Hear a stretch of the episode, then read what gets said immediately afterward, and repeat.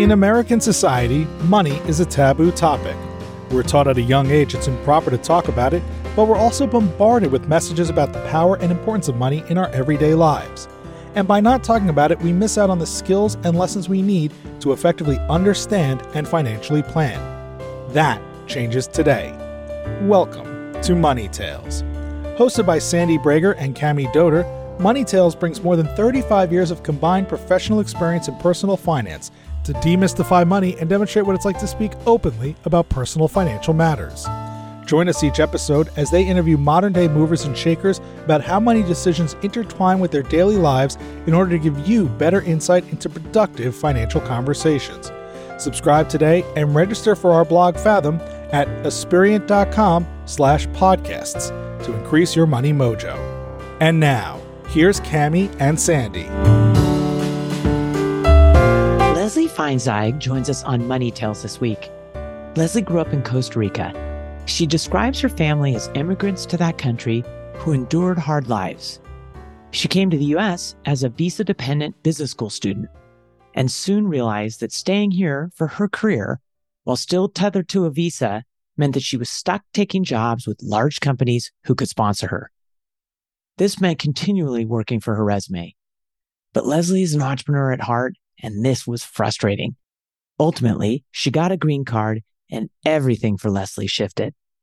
That's when she developed her what's the worst that could happen approach that led her to start her own venture capital firm where she's letting her resume work for her. Let me tell you a little bit more about Leslie. She is a technologist, operator, and startup founder described as an industry trailblazer by USA Today and a contributing writer for Fortune magazine Fast Company, and TechCrunch. Leslie is the founder and general partner of Graham and Walker, an early stage VC fund investing in women founded tech companies that solve deeply human problems, and the Female Founders Alliance, the most prominent community of VC backable women founders in the United States. Here are three key money topics Leslie hits on in this conversation. First, how having ample savings paved the way for Leslie to take risks with her career because she had a fallback. Second, how, as a VC doing fundraising, Leslie sometimes has to make hard choices to not accept money when it doesn't feel right. And third, how just over 2% of venture capital has been investing in women founded companies and what Leslie is doing to change that. We hope you share this episode with a friend and please subscribe to Money Tales on your favorite podcast platform.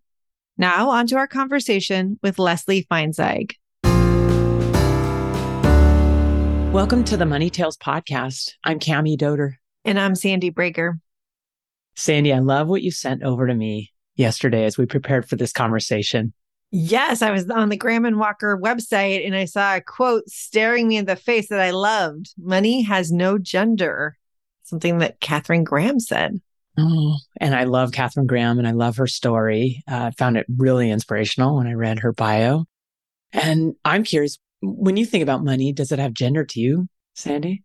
It does not have gender to me, though I have a lot of experience talking about money with people of different genders, and everyone has their own orientation to it. Funny, I do think of money on a feeling standpoint has some male qualities. And I think about just words I would use that's more female around value. How does that come to play for you? When I think of money, my first thing is like the goal is to win and to amass most. And when I think of value, there's the dollar amount, the psychic benefit, all the things that contribute to happiness. And one component is money because it pays for the things you might do or pays the debts or creates opportunity. And then there's the things you do that bring value. And you see that as more of a female trait. That's where my brain goes. Very interesting. I think there's more to explore on this. I'm glad that we're going to be talking with the founders of Graham and Walker today. Absolutely. Well, let's bring her in. Welcome, Leslie Feinzaig, to the Money Tales podcast. Hello. Thank you for having me. Thanks for joining us. Would you introduce yourself and in doing so, share a couple pivotal moments that have impacted you and really influenced who you are today. I'm the founder and managing director at Graham and Walker Venture Fund. We are an early stage venture capital fund investing in, I like to call it deeply human problems. We were born from a community of women founders that I started when I was out trying to raise venture capital for my own company back in 2016, 2017.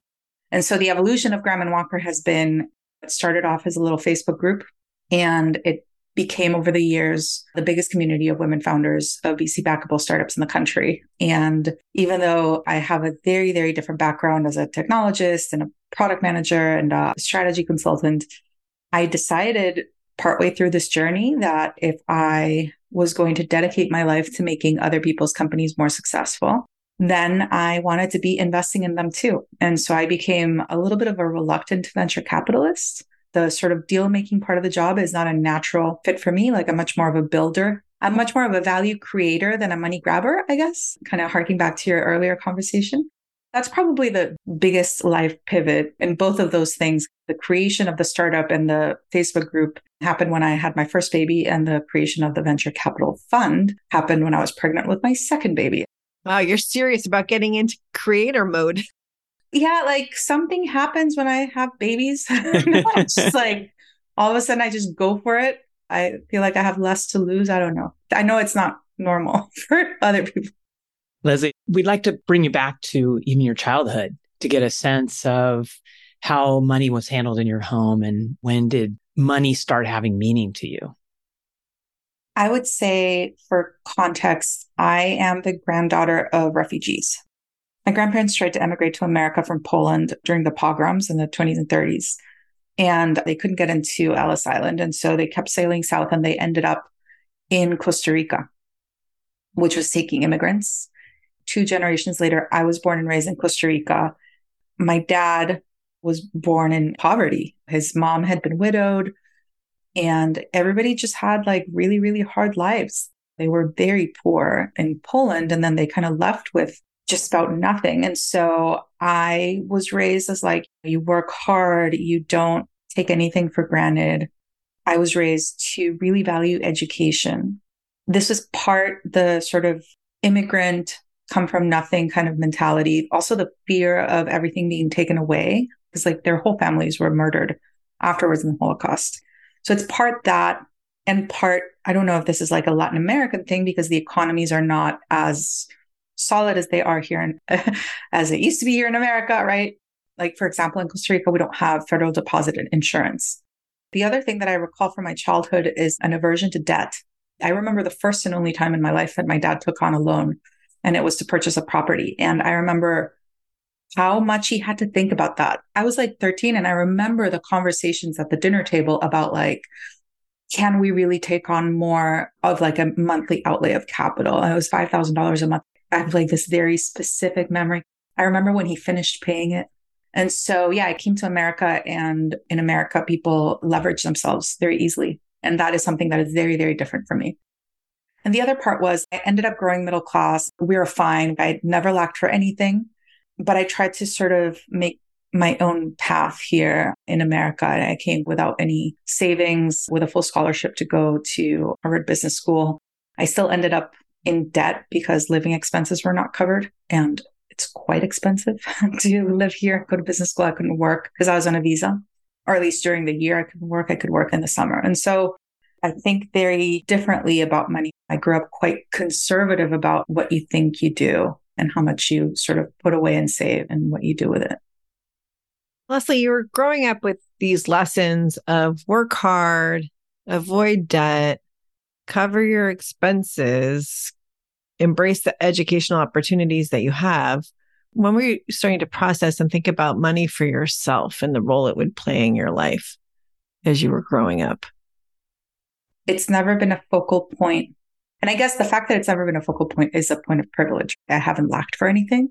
I graduated from the number one MBA program in the world and I went into a high paying job and I paid off my loans within a few years. And then I got married and between the two of us, we're fine. Like I'm married to a software engineer. It's more like to the extent that there's nothing to worry about. That's sort of as far as I think about money. But even as I say that, there's like a giant hypocrite light that's like flashing in front of your eyes because like I'm Harvard educated. You know what I mean? I don't invest our money. I run a venture capital fund and I think about money as it pertains to the future of these businesses and how they're going to change the world. But if I think about our household finances, my husband does it. I don't think of it deeply because I've been lucky enough to never have had to beyond some form of safety net and getting out of debt as quickly as I could because I grew up with that aversion to debt, which I realize is a very cultural thing that is not something that when I talk about it with my American friends, they necessarily share or understand. Like mortgages, the idea of having a mortgage was bonkers to me. Like when we signed our mortgage for our house, I giggled the entire time. Like the nervous guy was like, I have no idea what I'm signing here, but oh my God, okay, like these like hundreds of thousands of dollars, dear God, what are we doing? I was just like giggling the whole time. And the mortgage officer was like looking at me like, what is wrong with this girl? Um, and I was like, it's okay. Like we can afford it. It's better than paying rent. And I, it just sort of never occurred to me. So, Leslie, you mentioned going off to Harvard, and obviously, what a great opportunity. And you get a scholarship, great opportunity, but you're on a student visa, so you can't work. Oh my gosh, how did that feel when you were trying to pay your bills? Because you have to eat, and you have to have books, and you have to have housing. How'd that feel? Super stressful. So, first, I should say my earning potential when I moved to America, totally different my salary from my last job before I moved here to my first job after business school was like literally 10 times higher. It was like 10x. That's how little I made in Costa Rica. And, you know, it was a six figure salary. It was like 110K a year or something like that. It wasn't like a banking salary or anything like that, but it really changed my earning potential. But at the same time, because I was an immigrant and visa dependent, it severely limited my employment options. Also, I graduated business school in 07, which in 07 was still kind of top of the market. Very quickly, everything started to fall down. Going into 2008, 2009, when like all of the waves of layoffs were happening in tech and across the economy, it was an incredibly stressful time. Because if you're on a visa and you get laid off, you have six weeks to find another job or leave the country. And nobody really wants to give you another job because they have to justify you. They have to like take your visa and justify it. So it was a really, really, really, really stressful time. And it continued to feel very stressful. As I say that, like it wasn't money stress, it was safety stress. It was like, can I continue to be employer? Do I need to drop everything, everything that I have worked for, have to lose it basically and start over somewhere where I'm not going to be able to have the type of career that now I know is possible for me. A lot of pressure a lot of pressure. And the other thing is, if you're visa dependent, you're going to the jobs where you can be sponsored. And those jobs are in large companies. And my soul was dying inside. I'm not built for a corporate career. I'm much more of an entrepreneur. And so those years were just hard doing the work and doing as best as I could and whatever I could do to like keep growing and avoid a layoff. And then it all kind of changed the combination of the economy digging out and being less afraid of layoffs, my green card finally coming through, and then eventually getting married, which was a few years after the green card. All of those things together changed my circumstances very dramatically. That's why I feel like my real career started when I was pregnant with Dora, because that was like a year after I got married. And at that point, we had a mortgage, but it was shared and it was well within our means. I didn't have any more student loans. I was no longer visa dependent. I think it's the first time that I decided I'm not going to work for my resume. I'm going to have my resume work for me. And it was like a complete life changing moment. It sounds like you achieved that freedom that you were looking for when you were in corporate and kind of tethered to the visa. In retrospect, it does. In the moment, it felt like chaos. Like, what am I doing? Oh my God. Because I was also quitting the corporate world in favor of startups. And then eventually, even quitting the startups to start my own company. Like, I remember my dad being like, okay, but they pay for your health insurance. Like, what are you doing? I remember my dad asking once when I used to travel with Microsoft, and he was like, and they pay for it? like, yeah, they pay for me to go places and like meet customers and go to conferences. Like, that's wild. Why would you ever quit that job? you have a steady salary every month. Like that is unheard of.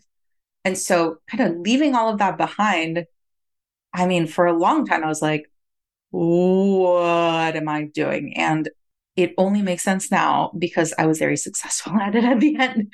But otherwise, we wouldn't be talking about it. Like I would be back at Microsoft. If things hadn't broken my way, I'd be back in corporate world. It just sort of ended up happening that the little seed that I planted back when I was pregnant with Dora ended up being this really amazing thing called Graham and Walker today. But I don't know that I could have predicted that.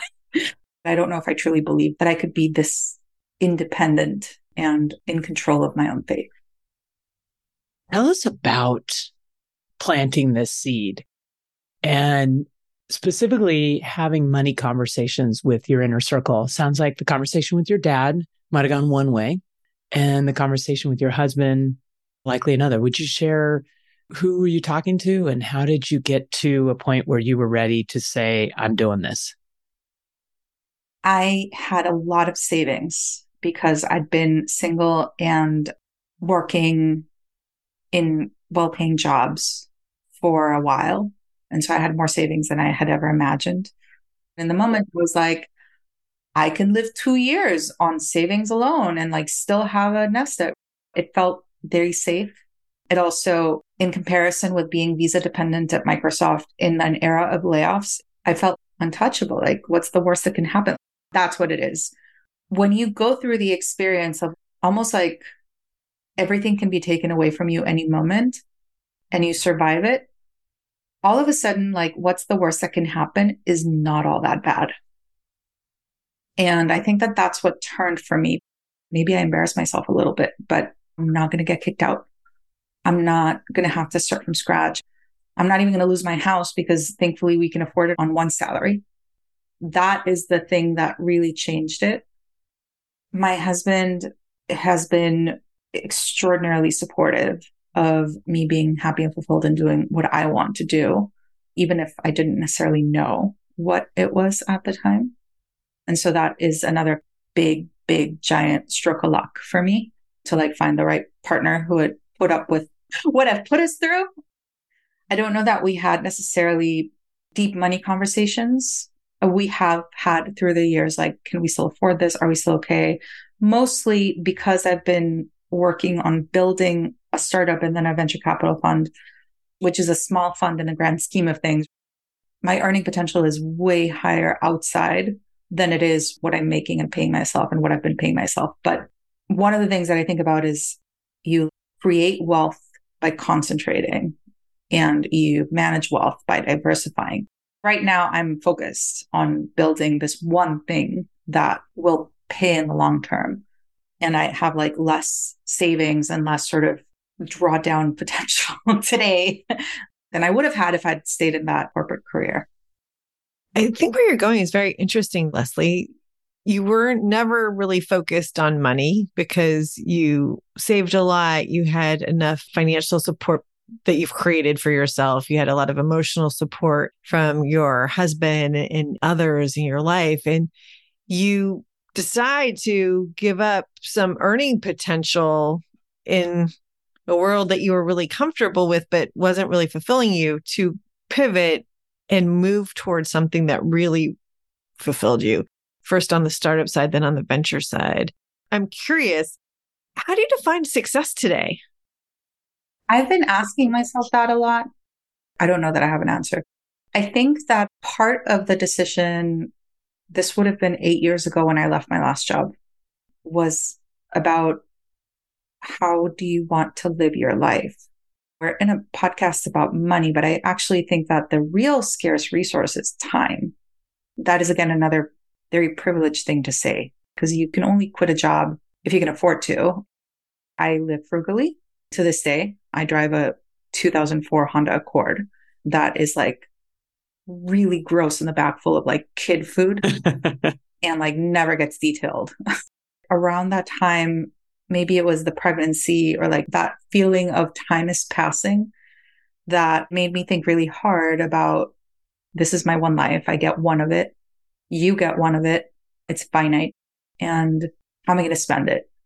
I also felt like up until that point, I was what I think on the outside, you would call me a type A workaholic. On the inside, what that feels like is like, I just really like creating things. It is really fun for me. People have hobbies. I like writing and building and doing. And I've tried hobbies and they just kind of don't stick. But I do love working with my brain and like creating things with it.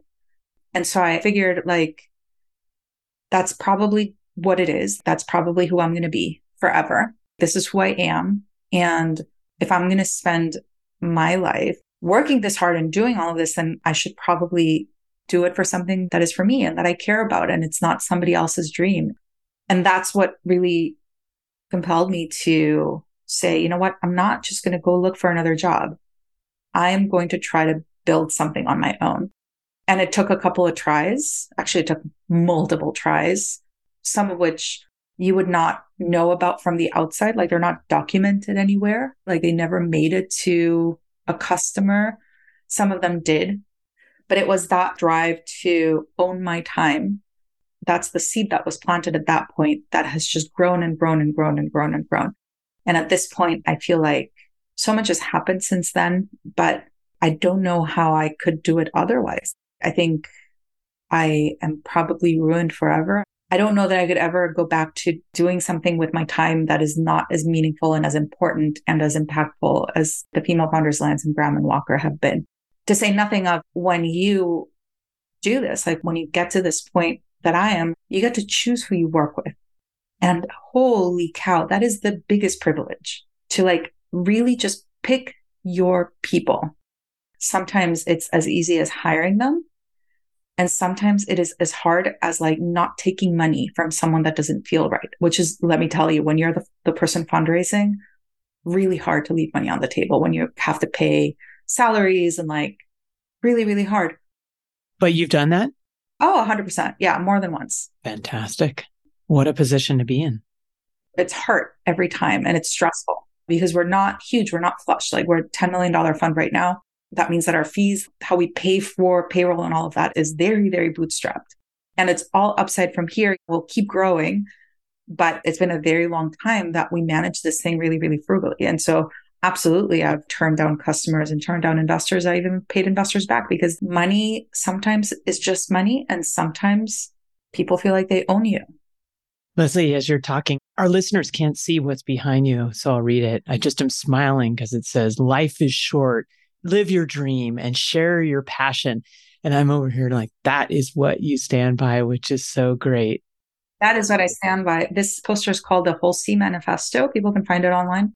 One of our values at Graham and Walker is you got one life and use it wisely. Use it wisely. Great advice. It doesn't compound like money does. It doesn't grow. It only shrinks. That feels like the more important of the two. Such an important message you're a venture capitalist, Leslie. And of course, all of us think, wow, you're the finance person. But you've already told us your husband, who's the engineer, does the family finances. was this something that you both discussed? Was it just sort of a natural thing? It sounds like you don't really like to do that. Will you say more about it? I'm more of like a big picture thinker and he's more of a detailed bottoms up thinker. And so it suits our personalities. Like he likes to do our taxes. I love to hire someone. I am a strategist. I think of money as in big buckets. I never really learned how to invest as in public market invest. You know what I mean? Like I never really learned how to do that because I never had the money to do that. Nor is it, I don't believe that that's how my dad had his savings. Like I think that he accrued property over time. I just learned don't take on debt, work really hard. The rest, I never really learned how to do that, nor am I super, super interested in it. I am a venture capitalist because I love building and I love helping other people build. And I know that down the line, that's going to turn into huge amounts of money. Leslie, building in the way that you're talking about requires money. So tell us, tell us about raising money for your funds. I raised Graham and Walker Fund One starting, actually, this is really funny. I started raising it in January 2020. Your timing's great. I know. I like really timed that market really well. Just two months in, the world changed and I ended up basically at home with my husband and my kids with like two demanding jobs and basically running an in-home daycare. We had like a four year old and an eight month old at the time. And so it took the better part of 18 months to raise a $10 million fund. 10 million is the most that you can raise while still having up to 250 investors. If anybody's familiar, it was basically like raising a giant angel round with no anchor. like no single investor was more than like 5% of the fund. And so it was a lot, a lot of pitching. It was a few hundred investors that I reached out to, a few hundred that I pitched. I ended up having 105 LPs, individuals, corporations, and families. It took a really long time, maybe like six months to a year to raise the first million. It took another six months to a year to raise the next 8 million. And then it took two days to fill it. like the last was like the night before the press release. I'm still getting emails from people that wanted to participate. I think something like two thirds of my investors are first time VC fund investors. Not 100% overlapping, but somewhat overlapping is that about two thirds are women or husband wife teams. Did you see a difference when you were pitching men and women? Yes, yes, yes, yes, a thousand percent. Describe a little bit about that. Let me tell you the origin of it and then because it'll make sense. But so 2016, Dora is born. I start my company. I bootstrap the thing. It's doing really well. I go out and try to raise venture capital. I fail. And the process of trying to raise venture capital was like gaslit. Like I, am like, I don't understand what is happening here. I'm really smart. I'm obnoxiously hardworking. I'm pretty obsessed. I don't like failure. I don't understand. All of a sudden, I'm like the cute mommy, like the one woman. And I just kind of didn't get it. And in the process of doing that, PitchBook published the first article to my knowledge with data that said that year only 2.19% of venture capital have been invested in women founded companies like mine. And to me, that was very eye opening and almost like a huge relief because it made me realize that the experience I was having was not unique to me. It was a thing that a lot of us were going through at the same time. And we were just kind of going through it quietly and in silence and on our own. So it feels good to know that it wasn't you, but at the same time, what a horrible problem to be. Yeah. I mean, but it was great news. Are you kidding me? I celebrated. Like, oh, amazing. Like, cause I had internalized everything as you do. I internalized everything and think that it's my fault because I'm not, I don't know, because I'm not good enough or whatever. I'm not working hard enough or, or there's something wrong with me. And that was like, no, there's nothing wrong with you. I was like, oh, great. It's a systemic problem. Yeah, because like I'm kind of stuck with me. It is what it is. Like I am who I am. And so systemic felt in my screwed up head far more addressable than like fixing myself. this, this is therapy now. Around that time, I started this Facebook group. I wanted to connect all the women that I met along the way that were also specifically raising venture capital with this idea that like, hey, we're all going through this experience together. Maybe we can help each other. Maybe we can open doors. Maybe we can turn on lights.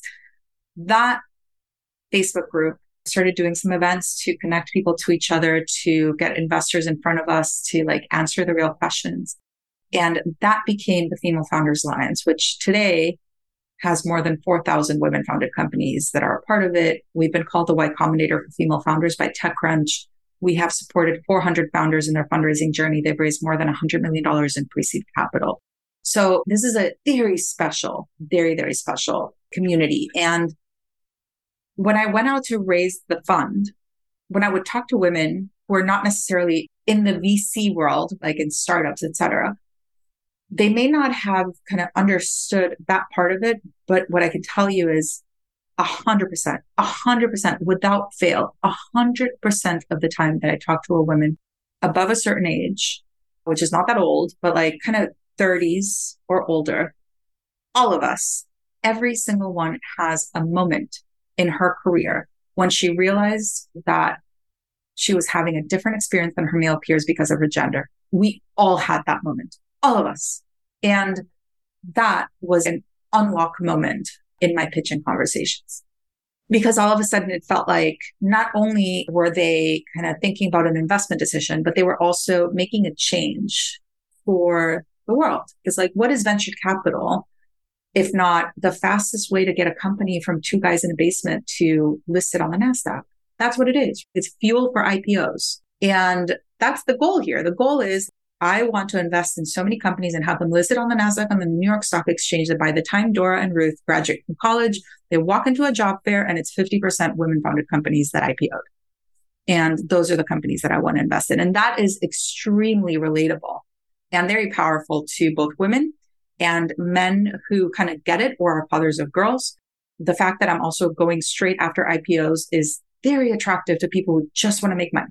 so like that is also a kind of upside. The flip side was with women, their numbers were universally lower, like very cautious. Even if it's like I talk to women who are ultra high net worth and they would still do like 75K or 100K, like 50, very conservative check sizes. I'm assuming that the rest of their net worth is being donated or is in very safe things that they don't touch. I also found, at least in my experience, two more things that I would call out. One is very rarely would they be willing to share the deal with their friends in the same way that men did. Men share deals and it is part of their superpower. Like they go around the poker table and they invite each other to deals. It's sort of like a cool thing to like invite someone to this amazing opportunity. Like, Hey, what are you seeing?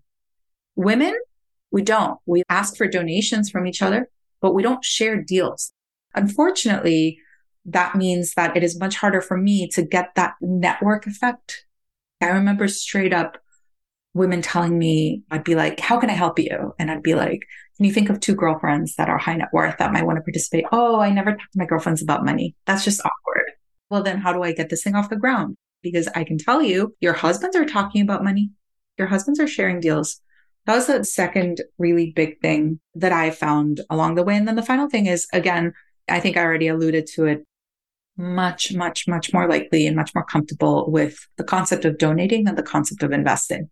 And that's hard because we live in a capitalist society. And the way that you change a capitalist society is by changing the flow of capital. And you do that through investing. The sort of donation is like the terminal point of money. Investing is a point of growth for money. It was just a harder conversation in general because there was this discomfort with the idea that like, no, it's okay to be wildly ambitious with your money and with your time. It's okay to want to grow it. And it's okay to invest in other people who also want to grow it, who also want to grow that nest egg. These are great observations because to change them, now we can talk about it more. Leslie, I love that you really brought to life the idea of hard to fix yourself, but you'll take on a systemic problem and really try to wrap it around. I applaud you for what you're doing and really appreciate you sharing your insights because those insights do help us change the world and really highlight the importance of talking about money and having these deep conversations with each other and with our friends, with our family. What's your next money conversation going to be and who's it going to be with? I'm starting to teach my daughters about money, which I find that to be even harder than it was for our parents because now money is not physical, right? Like it's like a credit card or like a Venmo. I remember when I was a kid, I was taught about money with actual physical coins and bills. Oh, Lizzie, it sounds like a great conversation. Before we let you go, would you share where's the best place for our listeners to find you? I am very active on Twitter. So you can look for at Leslie Feinzaig on Twitter. And then you can visit learn about Graham and Walker at www.grahamwalker.com. There's a newsletter that you can sign up for there full of resources and news around funding women founded companies. And I'm on LinkedIn. Leslie, thank you again for sharing your journey and a lot of what you're doing to change the world around money conversations. Thank you very much for joining us on Money Tales. Thank you for having me. Thanks for listening to the Money Tales podcast. If you've enjoyed this episode, share it with someone you think would benefit from listening, and leave us a review on your favorite podcasting platform. Your ratings and reviews help more people find our podcast. If you're inspired to gain clarity and peace of mind about financial matters, don't hesitate to reach out to our team at Aspiriant. Go to aspiriant.com forward slash start a dialogue. Or you can email Sandy and me at podcasts at. See you next time.